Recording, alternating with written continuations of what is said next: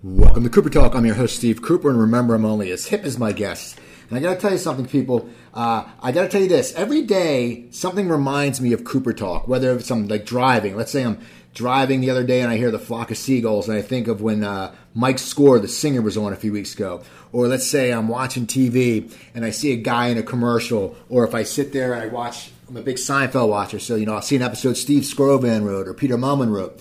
And this happened with my guest the other night. I was sitting there and I'm flipping around the, the, channels, and one of my favorite movies comes on, and it's Goodfellas. And no lie, the scene I put on, my guest is on, where he's getting hung over.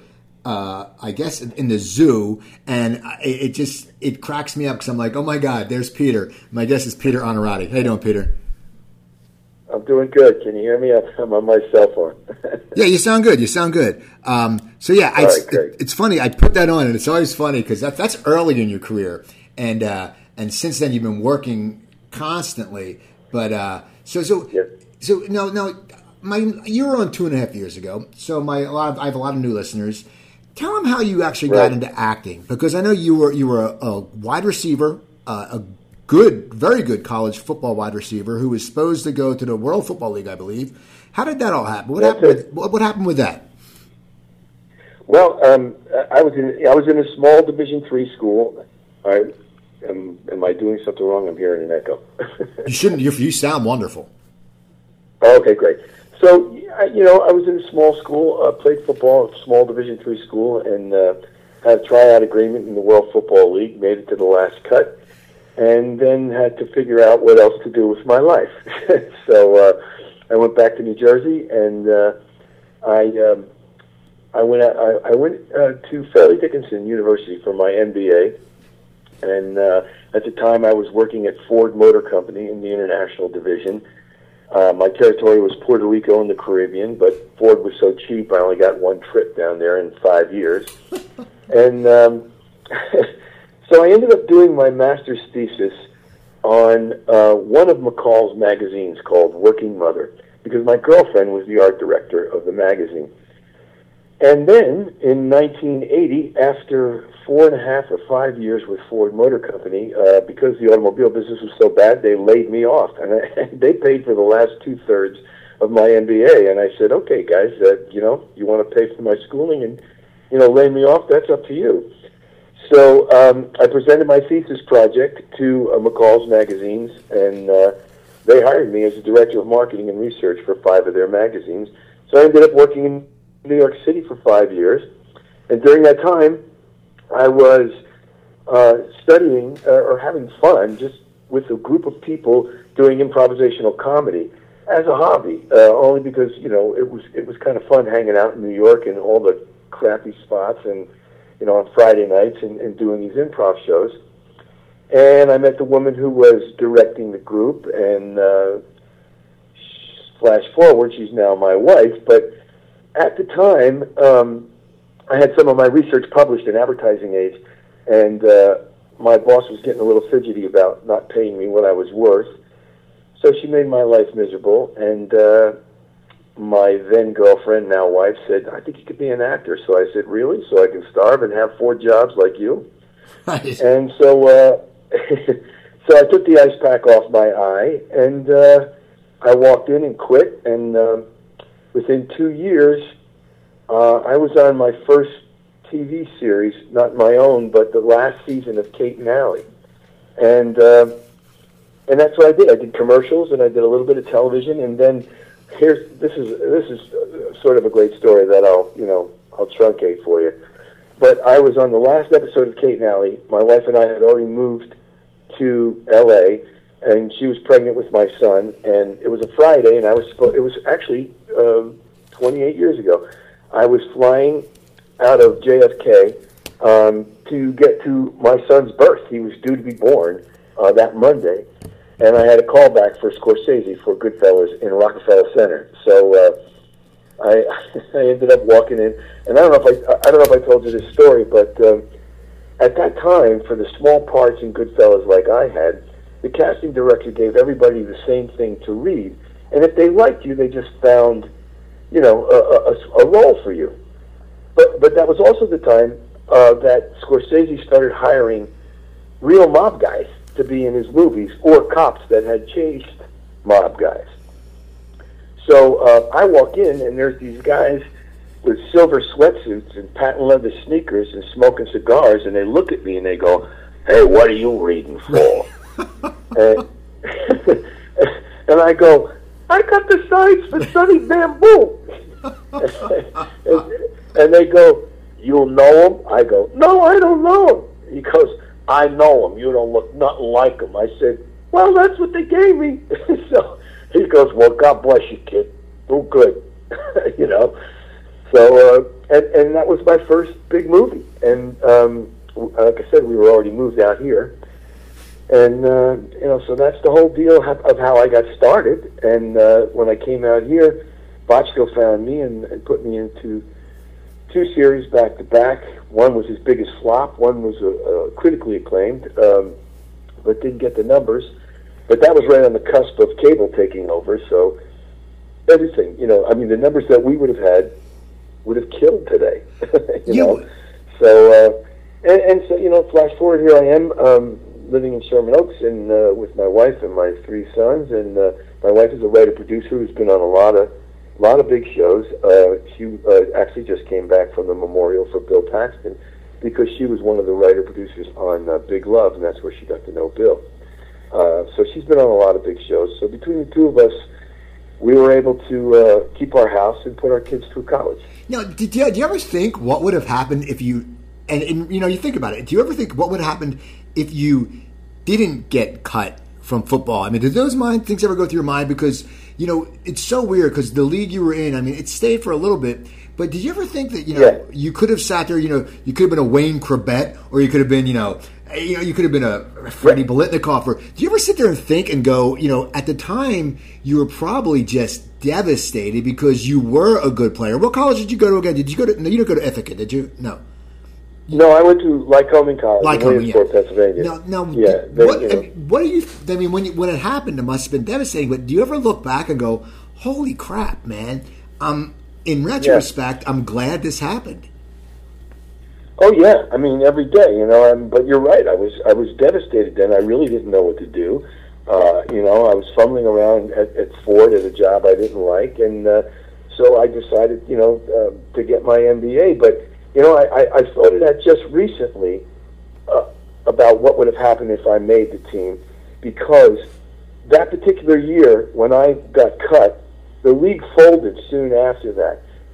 But my my goal was to make the team because I, I was going to play against my my hero in professional football, who was Jim Kiick, because that year Jim Kiick and Larry Csonka and Paul Warfield from Dolphin Dynasty crossed over oh, to the World Football League.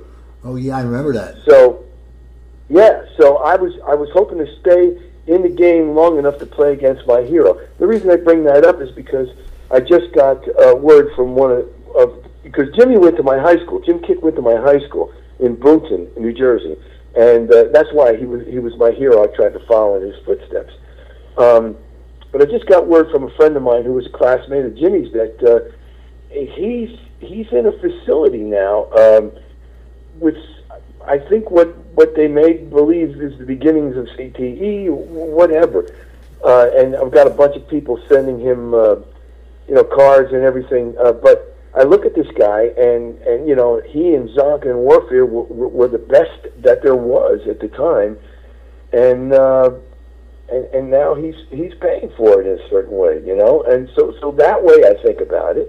Um, the other way is that is that I guess I, I never thought about it this way at the time, but I, I mean I guess it was my destiny, you know, to to do something like this uh, because I loved my job at, at McCall's uh, I had a share in the house in the Hamptons and all that yuppie crap that people used to do. Right. And I liked it. You know, I, I wanted to be in advertising. I wanted to be Darrin Stephens, You know, with a wife who was a beautiful witch. You know, I wanted to be an ad guy. You know, that was that was my thing. That's what always what I went to school for. You know, uh, but uh, but it all turned out this way. You know, but I'll tell you what, it was that first twelve years of my life in the business world that allowed me to become an actor. because you know I just spoke at uh, at commencement. Uh, I did a commencement speech at the New York Film Academy out here in Los Angeles, and I was telling these kids that my my path and my journey is vastly different from what they're going to have. They they're studying acting. I never studied acting. I kind of studied life for 12 years first, and and I ended up playing those very people that I lived with at Parody. That I was. I had the same goals and dreams and everything else for for 12 years. You know, so I didn't have to research anybody. That was me at one point in my life. You know, and the other thing that really really made it I don't want to say made it easy because it's never easy, but insulated me from from financial harm or anything else was I had a savings by then. I took money and I stuck it in an account, a separate account, and I said, okay, if this runs out and I'm not an actor, then I'm not an actor, you know. Right. And I, I would go back to to advertising, and and so every time I walked in to an audition, I wanted it as bad as everybody else, but I didn't need it, you know. Now it's funny you had mentioned the Bochco uh, Cop Rock. I'm guessing, but absolutely now. Now, the way the industry changed, and with the advent of shows like Glee, and even now with La La Land, which was uh, nominated for the Oscar, right. do you think? Because because at the time, because Bochco is such a strong writer, so you know, and he's yeah. going to get the okay, and he was probably thinking outside the box. Because like anything, we want to do that. And at the time, everyone's like, what the hell is this? And listeners, if you don't know, Cop Rock was a musical about cops. Do you think, how do you think that would come across if it had come out, if there had never been a Cop Rock, and all of a sudden, five years ago or eight years ago, a Cop Rock came out? How do you think that would have been taken in by the viewing public? You think they would have warmed over to it? Uh, you know what? I, I, I could never speculate about that, but I'll give you I'll give you uh, an instance. Uh, I think it was three or four years ago. Uh, my managers got a, a tear sheet from a newspaper someplace in the Midwest uh, at their offices and forwarded it to me. And I unfolded this thing, and it was a full page, and it had a picture of Jane, and then underneath Jane was a picture of Larry Joshua and myself, and the title said, "Before there was Glee, there was Cop Rock." Okay so, you know, I, I, I would assume from that, you know, that audience might have been a little bit more uh, open to the experiment, uh, you know, uh, 20 years later. You know what I mean? Um, I just, I just remember, and by the way, at the time, the writing in uh, Cop Rock was as good or better than NYPD Blue. And there were times when the network came to Steven and asked him to cut out uh, a number of songs, you know, instead of five songs, which, by the way, even today, is an amazing feat in production. We had an eight day shoot. We did all the drama and five songs taped live um, in that eight days. And, and, you know, no one can do even a, an eight day drama right now that they extend over. But we got all that stuff done. But they asked Steven, can you cut it down to two songs, you know? And he, he said, no, this is the way I'm doing it. And we had two Academy Award winners on our, our, our songwriting staff. We had Donnie Markowitz, who I'm still very good friends with. Donnie wrote Time of My Life for Dirty Dancing. And then we had Amanda McBroom, who wrote the title song for The Rose. So that's some that's so that's heavy hitters. People. So what's that? Can you hear me? okay, here we go. There you go. Okay, no, that I mean, so that's some heavy hitters involved in this show. Oh, absolutely. You know, Carl Anderson was on the show. He played Judas in the movie Jesus Christ Superstar. Uh, Vondie Curtis Hall, who became a great director, you know, was in it. In the pilot, um, Ernie Ernie Hudson played the role that Vondie Curtis Hall took over. Um, uh, Sheryl Crow sang background oh, in wow. Cop Rock. Uh, you know, I mean, it's like, you know, it was a, an amazing group of people and the time in my career where that I will never be, you know, uh, uh, sad about. I always wanted to get an Emmy, an Emmy so I could stand up there and say, Hey, thanks a lot. Uh, Cop Rock was the best thing I ever did. you know? do, do, you think it's the best thing you ever done? Because you've done so many shows, you've worked with Bochco so much, you've done so many great things.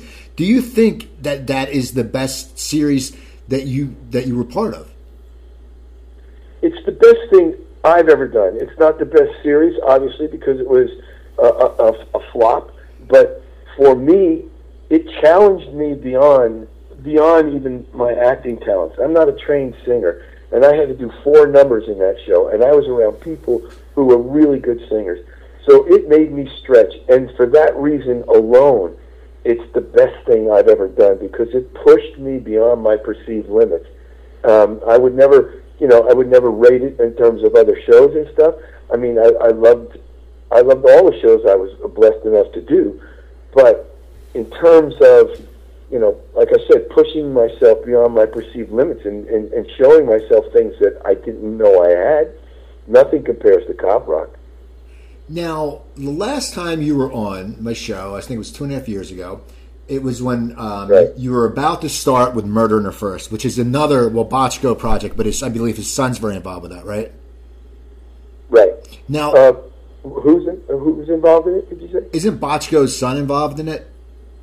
Oh yeah, Jesse is a director. Uh, he, he's an executive producer, director on that. Yeah. Now, you've worked with Bochco a lot, and he seems to bring you know people he's worked with back a lot. What do you think, as an actor, what do you think makes Bochco so prolific? Because I love Murder in the First, and the season you were on was excellent, and you had I didn't even know who that yeah. blonde kid was, and it turns out he's like this Harry Potter kid with millions of followers. Yeah. And and yeah. I had no idea because I don't watch the Harry Potter that much, and he was excellent, and all the actors excellent. What do you think make Bochco so good? And the cast is he involved with the casting? Because that whole cast, you guys were all great. Even Steve Steven Weber playing just a, not a good person. I mean, what do you right. think makes Bochco so great? Well, you know, I, I think that, first of all, that was Tom Felton who played Draco Malfoy um, uh, in the uh, that you were referring to, and he's he's a great actor and he's he's a great kid. I, I think if I think what you what Steven's brilliance is that he he has a vision for his work, but he has his ego in check in in that when he sees an actor's strength, he'll write to it. You know, he may change a guy's arc uh, in a season if he sees something else in this guy or this woman that that he can exploit, and and uh, and he, he's wide open to that kind of stuff. Even though a lot of people say, "Oh, you don't change a Bochco line here and there," and that's kind of true because you know he writes he writes with a rhythm like anybody else does. But when you're there for a little while, he really knows, and, and everybody that he hires. Great writers, like the guy who created Civil Wars with me, uh, Billy Finkelstein, has been on for, for a long time. David Milch wrote a couple episodes of Civil Wars. These are all guys that have an open ear and an open mind. Um, yeah, they have a plan for the show, but their their egos are in check enough to see if there's a if there's a strength that, that they're not mining that, that this actor has, they'll write to it, you know. And uh, and, and you know, and you should read Bochco's book. It's pretty interesting to see how he came up through the uh, through the ranks. I mean, over at MTM and you know, in Universal and, and doing things like Columbo and oh, he's you know he's been around for so long and and and he's had so many great mentors. And it seems like the only ones that I've met that are in the book, but it seems like all of them um, were the same kind of people. People who are open to an honest and even exchange of ideas in going forward. You know, I mean, uh, you know, he'll come up against certain personalities that have done shows for him in the past where he butts heads, and that guy's off after the first year. You know, uh, but um, mostly uh, he's very open. You know. Now, now, when you went into Murder in the First, because as you said, it must have been exciting for you because you're working with him again. You're working with a great cast. But did did the whole right. cast know that Murder in the First was only going to be like your season would only be that one year of the guest stars because you know then they bring in they have a different storyline yeah. the next season. Did you know that? And does something like that does it take away from your excitement to work with an old friend? Um, well, we all did know, except of course for Taye Diggs and, and uh, uh, Kathleen, who go on, and I think Raphael Sbarge goes on, and a few other people. Uh, they're in the you know the framework of the of the San Francisco uh, administration and police department. Um, but yes, I did know. I mean, um, when the contract came up, it was it was uh, you know a fractional series regular one season, so I knew that right away. And you know what? Uh, yeah, I was disappointed, but hell no would I ever turn it down. A, a chance to work with Steven, and it's kind of funny too because know Steven's one of the most powerful people and and, and well thought of people in, in this town when it comes to television. And when I saw the breakdown come out for this role that I played, I emailed him because we've been having lunch once or twice a year over the last few years, and I said, uh, "Hey, uh, should I get my people to to send me in for this role?" And he emailed me back and he goes, "I wrote this for you." He says, "But I, I can't give out a role the way I used to. You're going to have to do the dance and the this and that." And I said, "Hey, I, I'm an actor. You know, I'll audition. I'll do whatever. But chance to work with you, you know, I'll do whatever." Um, and so we did it, you know, and uh, it was great. And, and going and a little time in San Francisco, and I got to see my son, who was at UC Santa Cruz at the time, and uh, so yeah, it was it was. I knew that I wasn't going to go beyond one season, and actually, if it's a big splash show like something like that uh, with the Bochco brand on it, it's not such a bad thing because you're you're on the boards people see you, you get a chance to do really good work, and you know, then you market yourself for the next season. You know. Now you said you said because he is very you know very known and power player in this business. He said he just can't get you in in these days. How has the business changed that way? Because you have, I mean, you know, you look at your resume. You've constantly worked, and, and you're not someone who's worked on little projects. You've been a series star. You've been a series regular. You've worked on like, I mean, you look down your list, and it's like it's it's yeah. amazing because you know uh, my girlfriend's like a TV junkie and it's like a bunch of shows she watches and I'll she'll say oh you know oh I saw Peter on a rerun of this or that but how do you yeah. think the business has changed where a Bochco can't just say hey man I'm Steven Bochco I'm a big swinging dick in this town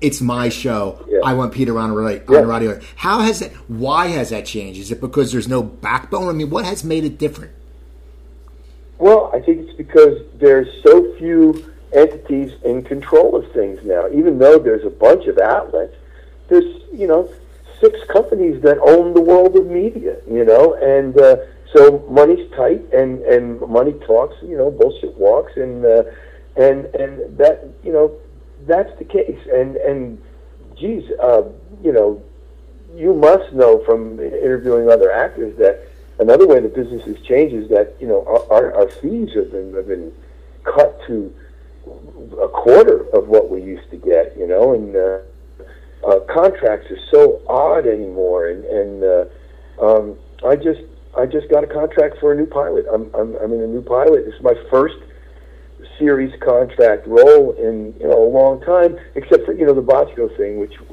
uh, but um, it's it's uh, you know we all have to.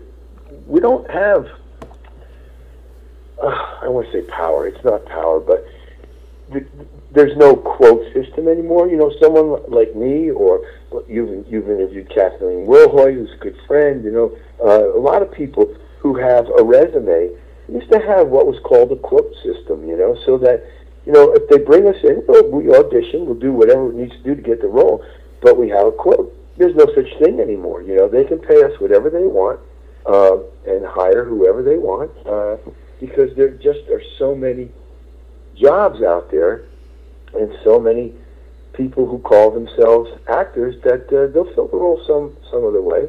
Um, kind of like feel like they found us out, you know. right. you know. Yeah. Uh, but so you, so you have to just make you know. I mean, there, I, I've turned down a couple roles. There was a a role recently where the guy was like, uh, I mean, it was a guest star. They were going to, you know, they were going to pay me double scale. Uh, the guy was, uh, he was, ended up finding out that he's like a, a child porn or a child molester or something. I said, you know what? I, you know, I'm, unless this is a big ass movie, you know, or anything like that, uh, where the role is, a, you know, a, a, a, something that's really important. I'm not going to market myself in that way. I can't. I, I, I can't do that. You know, and I mean, you got a guy like Stanley Tucci who did who did that terrible role in Lovely Bones. I mean, but it was an acting role, and, he, and and it didn't hurt him at all. But to, just to keep farming yourself out for these roles, which kind of turn you off anyway, in in terms of your own personal, not kind of, but they do turn you off in terms of your own personal ethics. That's always been the first thing I've gone to.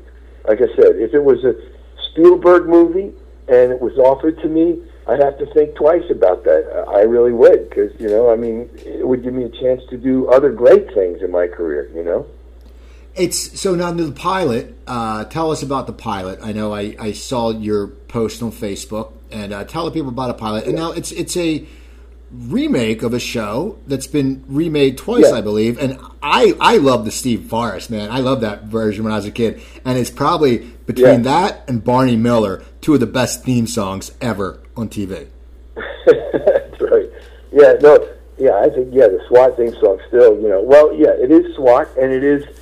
Um, I, think they're calling it a remake of that '70s version, but there was a 2003 um, uh, with Colin Farrell. There was a movie as well, and um, I believe the person who was involved with the movie was involved with this.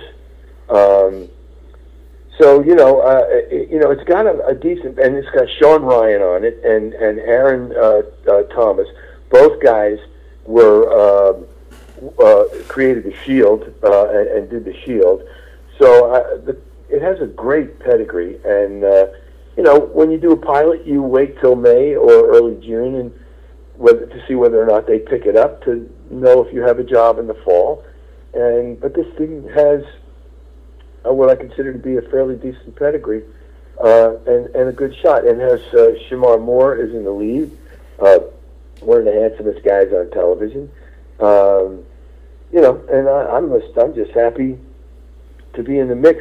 I, I really like this character because it's he's uh, he's not necessarily one of the nice guys, you know, which is always fun, you know, and it's fun when you can do it as a series regular. It's not, you know, like I said, if you get a one-off where you play a great prick, then uh, well, it's great, but it's one paycheck and bye bye. right. you know.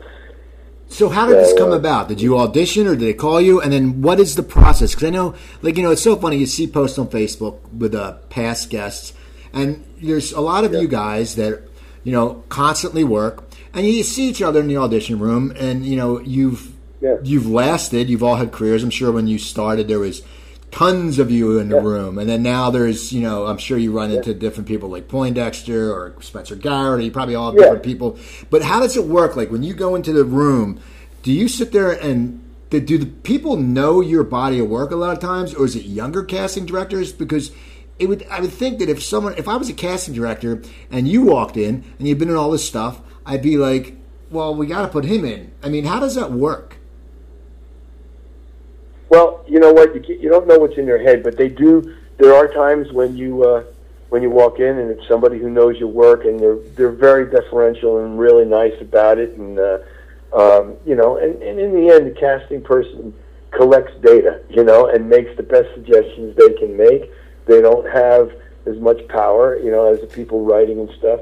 But this particular, I mean, every audition you walk into and and uh, you prepare your stuff and there are guys who sit there and love to talk to you, and I'm not that kind of guy, and I, and, and I try not to be rude, but I mean, I find a place to myself, and I stand there and I concentrate. When I'm done with my audition, I'll talk about kids, I'll talk about, you know, hamburgers, anything you want to talk about, but don't mess with me until I'm done with my audition, because uh, my brain's too small to split focus like that, you know, and. Um, and so you get in there, and you know, and, and the casting agent will say, some of them will say, "Thanks for coming in." I'm going, "What are you kidding me?" You know, of course I'd come in, you know. And uh, th- this particular one turned out to be really uh, the casting people uh, on my side because I auditioned for another role, not the one that I got. And then um, I didn't hear anything on it, so I took off uh, for uh, back east. And my father had a stroke, uh, and uh, I, I often go back to help with his care. And uh, I got a call at 11 o'clock at night back in New Jersey. Hey, um, you have to get these uh, these sides printed up. Um, they want you to come back in for this other role, and I go, I'm in New Jersey. you know, if you want me to go into the agent's office in New York and tape it and send it, I'll do that. And he went, oh my God, no, no, no, no, no, let's see. So then it was the casting people who stood up uh, for me, uh, along with my agents and managers, who said, um, "Do you think you can cast it off the, the audition tape that he did for the other character and his reel, which one of which is on on my website?" You know, and they said, "Well, we're going to try because you know because the producers really want him." So it turned out that that's the way I got this role was I went in for another one. That doesn't happen very often, you know. But it, we're talking about casting people, and uh, uh, Sharon Bialy and Sherry Thomas cast this, and they were in my court, man. They they they did the best they could do to help uh, the producers cast me uh, while I was in New York, waiting here, you know. Now you get the role, and now when does it start shooting? I, I start shooting this week. They're shooting today. I think is the first uh, the first day of shooting. My first day is this Friday. Then I'm off for a couple of days. Then I come in uh, for three or four more days, and it's over like a three week period. then they'll get done and they'll cut it up and fancy it up and send it to the network, and the network will make their decision. It's really funny. The network the network uh, uh, pickups usually come out uh, right around my birthday in May. So I'm either I either get a birthday present or I go home drink. Yeah. now, now, is it a um, is it a certain network it's going to, or are they going to pitch it to a bunch of different networks?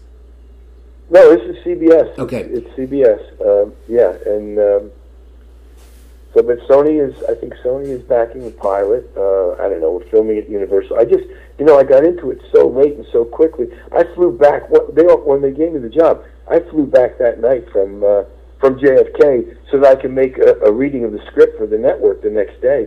I mean, I left all my clothes in New Jersey. I was in New York City visiting my cousin, and uh, and I just said, "Well, okay, I'll fly home from here," you know. And uh, so I called my brother and I said, "Hey, could you send me my brush and comb and my shaver?" how did you leave your? You told me earlier. How did you leave your uh, laptop in the airport? Well, you know, I'm an anal retentive Italian Catholic from New Jersey. So is my girlfriend. so, so is my girlfriend. okay, so you know when we travel, we make sure everything is buttoned up. You're right in the right place. I have a backpack where I keep my laptop. I have this, you know, if I have if I have TSA pre-scan, uh, you know, if I'm not, I put my belt in my back. I get everything lined up because I hate I hate traveling until I get seated on the plane. You know, and. uh so I was in New York City with an overnight bag that had my uh, my laptop in it, and visiting my cousin and, and a, friend of mine had a, a documentary in the New York Film Festival that I was tr- trying to support. I never got to see a documentary. I packed all my crap in in that overnight bag and just left with that. So when I took my laptop out of the overnight bag and there was no TSA pre-screen, which I usually have on my normal ticket, uh, I packed it all in the bins and I packed my clothes and my belt and my jacket I put everything on and I walked away, and uh, never took my laptop back because it was buried two bins below what was on top, you know, and uh, and thank God, man, I called TSA and uh, they found it and they're sending it back. Well, at least you're getting it back. So with the new pilot, yeah. I mean, with the new pilot, and you, as I said, you've worked constantly worked for years, and you've been involved in TV shows, shows that have been hits, shows that have not with do you yeah. can you get your excitement up because the basically you know you, it's with CBS. You have Shemar Moore, who is as you said yeah. a handsome man who was coming off Criminal Minds. Shawn Ryan, who's been on yeah. the show, my show, you know, created a Shield, and then did a very good show on a uh, Amazon called Mad Dogs. Um, when you have right. when you have that kind of team, it's sort of like in baseball. You know, if you sat there and you put, you know, Jeter yeah. with a great second baseman yeah. and a great first baseman. Do you ever sit there and you can't get cocky, but has there ever been a situation where you've had an all star lineup like that involved in a project and the show didn't go? Uh, yes. I, have had, you know, I was in a, a pilot with um, with Liev Schreiber and I were the two stars of this pilot. Uh, Stuart Wilson was in it. Um, Bruce Davison was in it. Lindsay Frost was in it. It was an amazing cast, and the show was written by uh, Michael Chernuchin, who ran Law and Order for years and actually wrote the first uh, the first uh, um, uh, cable series, which was Bull on uh, Showtime or something. And uh, so, I mean, it was it was a huge lineup, and uh, and it had Liev Schreiber in it, man. And this was before he did any of these big movies, but I, you know, was an up and comer. And uh, you know, I was uh, I think I was I went to Lake Tahoe uh, the weekend of my birthday to go skiing, and my wife came, and she had a pilot that she had done with Tim Curry and uh, and and a few other people, and uh, both of us got dropped while we were in Lake Tahoe, so we had to fly home early and look for other jobs. You know. That's yeah, it's so crazy because you know I've heard that stories all the time. You see a series and you're like, wow, it's got so many good people connected. And like with this one, SWAT is you know, uh, as you uh, older people, we remember you know with Yeah. Steve Forrest and Robert Urich, and then and then I Yeah. think and then you said the movie with Colin Farrell. So hopefully it will, it will work. Now the other the other show you're involved with is uh, which has become like the darling of TV Yeah. right now. I mean, it's one of those shows. It's This Is Us. It's one of those shows that Yeah. you see the uh, the Facebook spoiler. Like people are putting, please, please, please, don't tell me what happened. You know, don't tell me. Yeah. People on the East Coast, don't be dicks. But how did that role come about? And and and did you, you know, when you came aboard, did you know was it already a hit, or how far in did you come into it? Um, I I did my first step. I filmed my first episode last no, la, or early December, last November or early December. Um, I walked in like like every other actor in the room, and I auditioned for the job. It happened that that particular episode was being directed by Tim Busfield, who is now married to one of my closest and dearest friends, and that's Melissa Gilbert. And um, and it also happens that one of the executive producers of This Is Us is Ken Olin. So the you know the the tone of of, of this piece is a lot like uh, you know thirty something and, and has that winning sort of uh, of ambiance around it. You know, and so um, I ended up getting the role as, as Milo's father and uh, uh, you know, didn't it was it's just a regular, it's like a little guest star thing, you know, and uh, and then the show just started to slip. People, it was right before I filmed it right before they went on their winter hiatus, and everybody was waiting for it to come back in uh, January, which is when my first episode aired. And all of a sudden, in that time, everybody was all over uh, social media, like this show, this show, this show. You got to see this show, and it, you know, it blew up. And by the time I was on the last episode that aired uh, March 14th, I think I was back in New Jersey. Um, the show has eclipsed uh, a, a Big Bang Theory as the top show on television. You know, and uh, and it's a great group of people. It's they're, they're wonderful. Ken Olin uh, actually directed the last episode, and uh, before I left, um, I just I just had to tell him this one story because we were talking before about what you know people do in your early career, like what Steven does and stuff, and, and, and how it lingers with you, or how people hire you know the same people. But this was an instance that, that, that set the tone for a particular part of my career. Um, I think it was 1990. I'm not sure, but um, I, I walked up to Ken and I said, "You know, you did something for me 27 years ago or so." that I will never forget and I vowed to do for anybody else in my career. He goes, Oh my God, what was that? I said, Well, um, at the Emmys, I, like I said, I know it was 90 or uh, 91, I said, You guys in 30 something kicked ass. You won every friggin' Emmy there was to, to win. And my wife was also nominated uh, for an Emmy that year because she was on the original writing staff of In Living Color, right? Okay. So, so we were at the Emmys, and uh, we were in, we were at the dinner after, and the, the cast of thirty something comes walking into the dinner, and everybody stands up and starts clapping. And I, of course, because you know I was a nobody, I was closest to the door, so I didn't even get to stand up.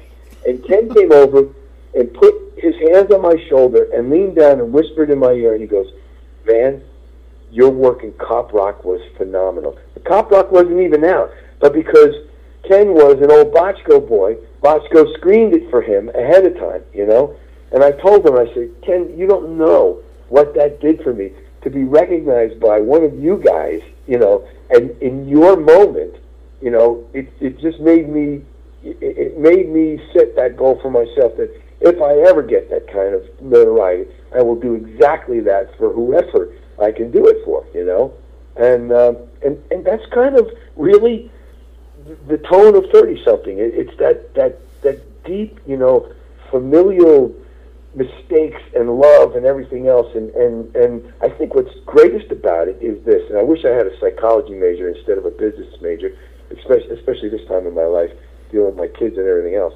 But we all think that age equals wisdom. We all agree that age equals wisdom. But most of us think that when we get a certain age, the wisdom comes to us. We don't realize that it's all accumulated from those lessons we learned at 17, 23, 32, 45, whatever it is. And that's what This Is Us does. It does through these flashbacks and stuff. It gives you an insight into the lessons or the, the at the time of the infraction, and then it bumps forward to show you the final product of that wisdom, for better or for worse, you know. But but really, it makes that psychological bridge for you to, to let you know how this person has handled that one uh, that one moment in his past. You know. Yeah, it makes sense. And now, now with this is us, and you know, because you've been on tons of sets. What is it like working on a set where they've already been picked up for the next two seasons? It's not like you know. I know actors always say when you're on a show that you know, and you read the trades, and it might be on the fence. Yeah. You know, people start getting uptight, yeah. like crap. You know, yeah. I gotta find a job, or some people start calling it in. What's it like being on a on a, a set where they basically know, hey, you know what, we got we got two years where you know we're, we're signed. I mean, true, if the if the ratings right. slip, you're going to get canceled, but you're still getting paid. What's it like being on a set well, like that? Is it just a lot looser, or is it just more pressure because it means because you have those two years, you have to make sure right. you're churning out killer stuff.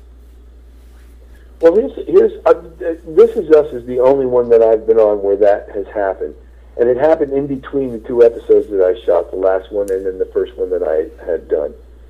And the only thing that I noticed, the only thing that I noticed was a little bit more deference to the lead actors from the crew, the directors, the producers, and everybody because they are the brand now, you know.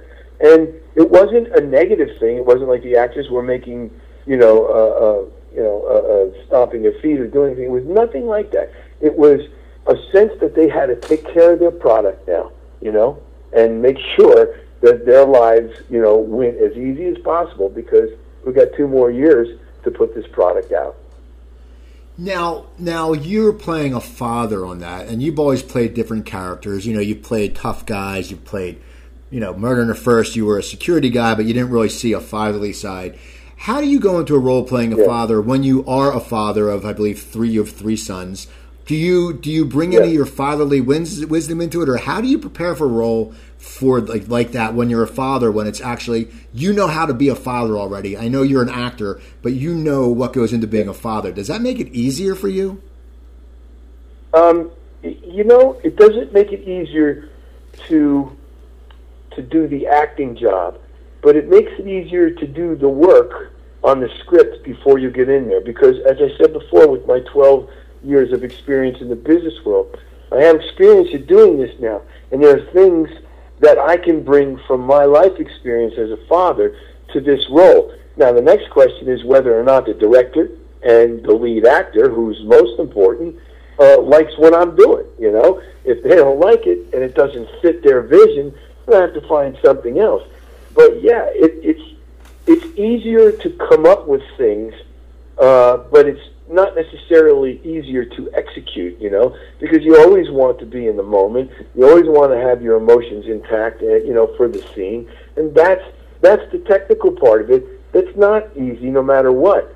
But the processorial part of of your life experience that you infuse into the script uh, uh, when studying it, um, yeah, that's easier if you've done it before, for sure. You know.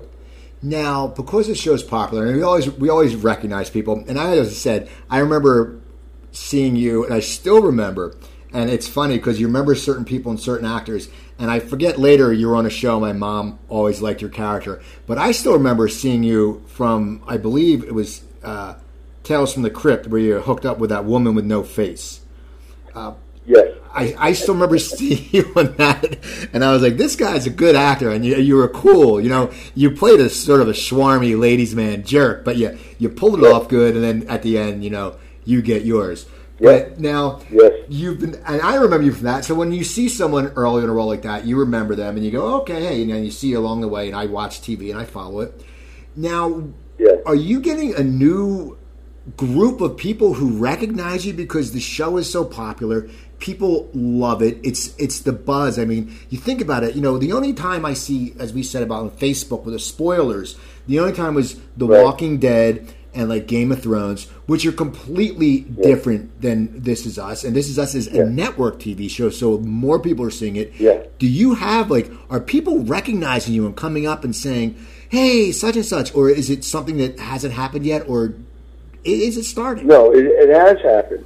No, it has happened, especially like I said, especially rush, rushing through the airport this time to get home for this other show. I, you know, it, it was I had I had my own shows on the air for four years in a row between Cop Rock and Civil Wars, and then I had a, a sitcom, Joe's Life. I did one four episode arc of NYPD, and everybody started calling me Joey Salvo. I mean, so you know when you're on a hit TV show, people recognize you, and they, you know. uh and you know, and I've always I've done enough work where people will look at me in an airport or someplace and go, "Hey, you're uh, you're," and I go, I go, "Yeah," and then sometimes I'll give my whole resume and they go, "Oh no, no, we go to the same gym." And I mean, "Oh shit," you know, you. But uh, but yes, with only two episodes of This Is Us and such an important character, even though it's, it's just a small amount of work, the character is very important to the lead guy, and uh, yeah, people know. And uh, and then you know this oh man you know you're you're you're not a nice guy and I'm like yeah well I'm acting you know now now what do you do you you've done you said Joe's life was a sitcom and you've done Big Bang and you've done other shows guest by Two Broke yeah. Girls do you do you enjoy when you get to do the comedy because you did start doing comedy as I said you know and that was your thing yeah. do you enjoy when you do yeah. comedy or do you sit there and do you sometimes say I want more comedy because you sort of you play a serious guy more often, but do you ever sit there and go, you know, I would like to get another sitcom? Yeah, I mean, I, I you know I love comedy. Although, and everybody says everybody who's been in, in my business says, you know, sitcom is so easy and drama is so hard, and um, it's really not. Um, and especially, especially if you're the lead in in the sitcom, because you don't end up getting the laughs. You lay track for everybody else to get the laughs, and you're there every day. You know, on a drama, you might out of an eight day shoot, you might have at the most, you know, at the very most five days. You know, uh, and, and sometimes less. But a sitcom, you're there every day rehearsing, and then the worst thing about sitcom is you put the show up uh, on its feet for the network the day before you're going to shoot in front of an audience, and that night you get a bunch of changes stuff gets dropped and everything else. You've got this whole show memorized, and you got to go back the next day in front of an audience with new stuff. You know, so comedy is a hard thing to do. Of course, I'd rather make people laugh than scare them. You know, I mean, when I was doing improvisational comedy, I, I loved that. You know, and I created a character with a partner of mine, a guy by the name of Gary Richmond. We we did a little bit of the stand-up clubs in New York with this character it was a Hasidic Siamese twin that played the guitar, and uh, it was called the Kippermans, Saul and Herschel Kipperman, and that was a blast, man. You know, uh, we were bound from the waist up. He played the guitar, so he did the strumming on the left, and I, I mean, he did the chords on the left, and I did the strumming on the right. We each had uh, yarmulkes and one payas on the outside of our of our head. Now, how do you think your roles? Have changed through the years. Now, you're a guy who's in good shape. You go to the gym a lot. I mean, how often do you go to the gym?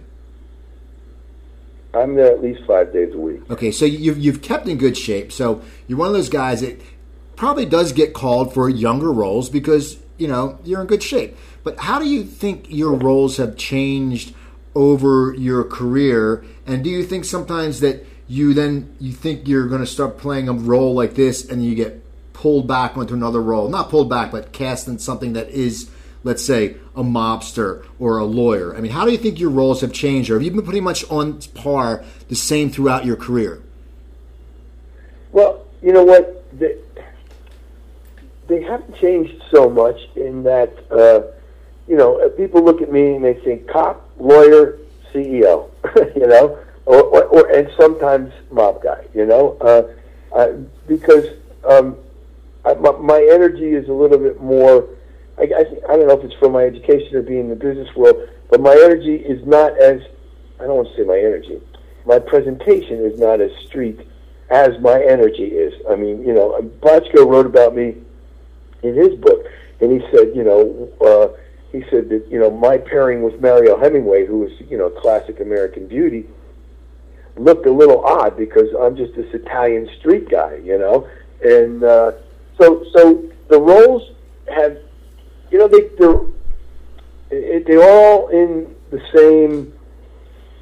Uh, you know, it's like seeing the same people in an audition. You know, we all go up for the same thing, but it is it is that it is that it's bracketed by, like I said, from from mobster to lawyer, you know, uh, and and everything in between. Um, the only thing that's changed is is what you alluded to is is the age range, and I, and I do. I mean, like last year, I got cast in something that was on the breakdowns, uh, mid forties, and you know, I'm a lot older than that, and. Uh, but sometimes they don't really mean that, and they don't know what they're looking for. You know, if they find the right actor, it really doesn't matter what age he is. You know, so in that way, things have changed. You know, now now I'm, I just went in for a role yesterday in uh, uh, and I'm uh, as another father in um, you know this Jean Claude Van Damme uh, Amazon series called Jean Claude Van Johnson. Have you heard of this thing? I've heard of it. I haven't seen it though. It's pretty funny, and uh, but I went in to play the lead woman's father again. So here I am playing Milo Ventimiglia's father, and I went yesterday to play another father, and that's fine. You know, um, whatever it takes. I, you know, I I've never held on to to my looks as a way uh, to cast myself. I, I just my my manager had a major birthday party. I won't tell you what her age was uh, a couple of weeks ago, and I did a I, I did a little toast. And one of the things I said in the toast is one of the things she said to me when I first met her in New York and I've always considered myself to be this, and I'm going to use it. If I ever write my autobiography, it's going to be the subtitle. But I walked in her office one day, and she looked at me. She goes, "Oh, there's this great role for you in this movie. He's Italian American, he's corporate, and he's not drop dead handsome." I said, "Oh, thanks for helping me find my niche." Right. I'll tell you though. I'll but, you know, go ahead. Yeah. Good. No, that sounds good. No, I'm going to tell you. You know what role I see you in, and I, I posted this one time on Facebook. I'm telling you, if they ever do a movie about Bruce Springsteen, you you're playing the Bruce Springsteen now. You might you might be a little your arm. I mean, he you're you might be a little bit too muscular because he's in good shape, but he's he's a, a yeah, he's, very, shape, he's yeah. a thin man. Yeah. But I'm telling you, that's the role that they need to put you in because I know you're a Bruce fan. You're from New Jersey, and you, you guys, you, yeah. know, you could pull that. I mean, would you ever think of doing a role like if someone offered a role to you like that as Bruce Springsteen? What would you say?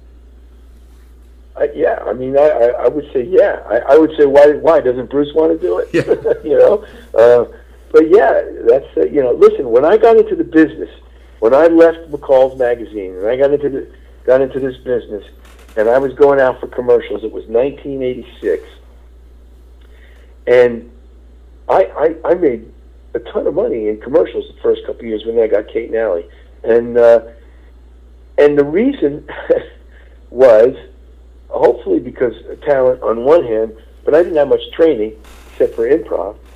But on the other hand, the stereotypes that they were casting for commercials in those days were Bruce Springsteen, Bruce Willis, Billy Joel, and Tony Danza.